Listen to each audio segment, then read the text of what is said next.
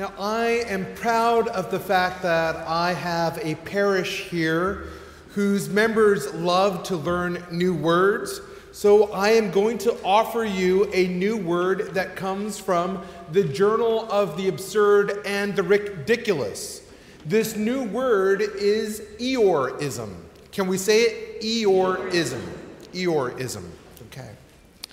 Now, Eeyoreism is rooted in the character Eeyore, who is from Winnie the Pooh. Got it. And what do we know about Eeyore? Well, we know that he is a gray stuffed donkey, and quite honestly, he is a killjoy.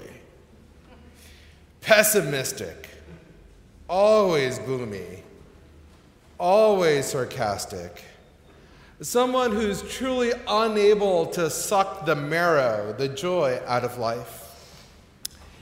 And in our gospel today, Judas is the embodiment of Eeyoreism. Imagine participating in a celebratory banquet where people are celebrating the resurrection of one who had died and is now alive. So Jesus and his disciples are gathered together at the home of Lazarus to celebrate the fact that Lazarus has come back to life. We know all of the, the incidents preceding in John chapter 11 that talked about this. And we know that Jesus, full of compassion, resurrects Lazarus and now they are sat, they're sitting at a table at dinner in celebration. And Mary decides to adorn Jesus with perfume.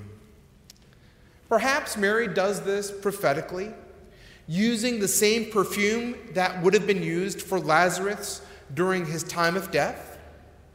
Whatever it is, we know that Mary, out of a sense of deep gratitude but over and overwhelming joy, anoints Jesus. And then we have Eeyore, I mean Judas. Why wasn't this perfume sold and the proceeds not given to the poor? You know, years later, it's interesting that John, in his color commentary, says, points out the real fact that Judas was a thief and he was probably looking to pocket the proceeds that came out of this. But let's just, just take that commentary out for a minute and just go with, go with the straight intention of Judas. Perhaps Judas wanted to give the proceeds to the poor. Perhaps he was looking out for the common good. But more likely, Judas was someone who wanted to feel morally superior. Someone who wanted to cover up the fact that he was a thief at heart. T.S. Eliot describes such a personality in The Cocktail. He does this through the voice of a psychiatrist named Sir Henry Harcourt Reilly, who makes an interesting commentary about life. The commentary goes like this Half of the harm in, the, in this world is due to people who want to feel important. They don't mean to do harm, but the harm does not interest them, or they do not see it, or they justify it, because they are so absorbed in the endless struggle to think well of themselves. Like this sort of uh, points out Judas to a T, the treasurer of the Jesus movement, someone who has a keen financial mind Someone who frames things in binaries. Yes, go sell the perfume and give to the poor. But that sort of framing, that sort of binary framing, is outright harmful. And Jesus confronts Judas with that reductionism. Jesus says, You will always have the poor with you. 300 denarii or a year's worth of wages will not address the systemic issues that have caused poverty. Yet, the problem raised by Judas in the gospel is a serious one. What should we do with our finite resources and how should we give? I mean, in a period of rising inflation, when all of our pocketbooks feel lighter by the minute, what are we to do? What if, as the gospel suggests, poverty is about a lack of connectedness? What if poverty is, a, is about a hindrance, preventing people to meaningfully participate in God's abundance and providence? What if the solution to poverty is not merely stopgap measures? Rather, the solution occurs when we reorient our understanding of God's abundance through the power of God's Holy Spirit that anoints us. In other words, perhaps poverty is a spiritual problem that manifests itself in material ways. Remember, Jesus is not giving us an excuse not to meet the needs of the poor and the vulnerable. Consistently in the Gospels, his, as his disciples, we are called to feed the hungry, clothe the naked, and welcome the stranger. Yet his invitation at this party reminds us that poverty is not merely an economic matter, but a deeply spiritual one. If it were a matter of public policy and economics, poverty would have been solved instantaneously. Rather, the conditions that cause the immoral wealth gap, that lure us into addiction and feed our demons, is fundamentally a lack of connectedness to the Lord of life. And now, Mary here, through the act of anointing, desires to connect. It is a reminder to the world that Jesus connects us to God by bearing the cross and donning on a crown of thorns to demonstrate God's love for this world. And by this act of anointing, there is an invitation for us to refocus our love, our love and desire for God. For anointing is a physical act of connection. It's an act of giving. It calls us to be joyfully generous in our giving for others, as Mary was, not because of the merit of the recipient, but because we are called by God, who sees the possibility of God's creation. Anoint, anointing connects us to that deep generosity, it imparts to us healing, and it consecrates us for a divine purpose. As the psalmist sung, such connectedness allows us to sow with tears and yet reap with songs of joy.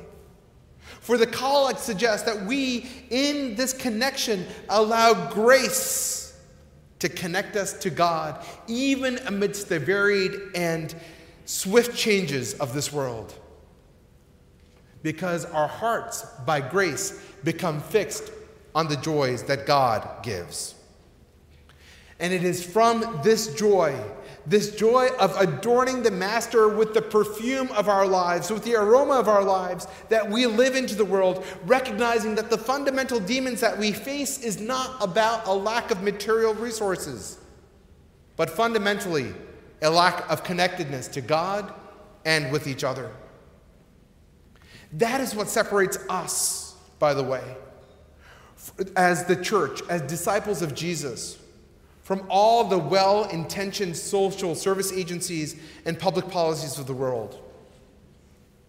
While they see poverty rooted as an expression of material disparity and call for economic solutions, we as Christians are called to take in that methodology, but we're also called to go beyond to live out the generosity of God, reminding the world of God's desire for connection and consecrating our life, not focused on ourselves, but centered on the cross. We are called to give not out of a sense of duty or obligation, but out of deep gratitude and joy for being able to participate in the table of life that God prepares for us in Jesus. We are called to give as a mark of our anointing, which occurs as preparation for mission. As Mary is preparing Jesus by anointing Jesus, we too are anointed through the power of baptism. When our bodies become the temple of the Holy Spirit, being set apart for bearing fruits of generosity and love in this world. As Jesus is being consecrated, set apart to bear the cross for the redemption of creation. A bearing of the cross that is not meant to appease an angry God, but meant to reconcile us to God and with each other. We are called to bear the pains of this world with a sense of joy and a sense of gratitude, knowing that we are anointed by God for this very purpose. So, today, my beloved brothers and sisters, I'm going to offer two invitations. One, the first invitation is this participate in the generosity of this banquet, the table that God has prepared for you through the death and resurrection of his son, Jesus Christ. God invites you to participate in that generosity that lovingly calls us into a deeper relationship with God and with each other. The second is this and it's a little bit more introspective. It's to take stock of your life. Are you an Eeyore or are you a Mary? If you do not give or lend, if you do give or lend a helping hand, do you do it out of a sense of duty or obligation in a dour mood? Or do you do it out of a sense of deep gratitude and joy that we have received life and life in abundance. Are you an Eeyore or are you Mary? We're all given that opportunity to, to ask that question of ourselves. And we're also given the opportunity to choose which path to follow. So, beloved, the choice is yours.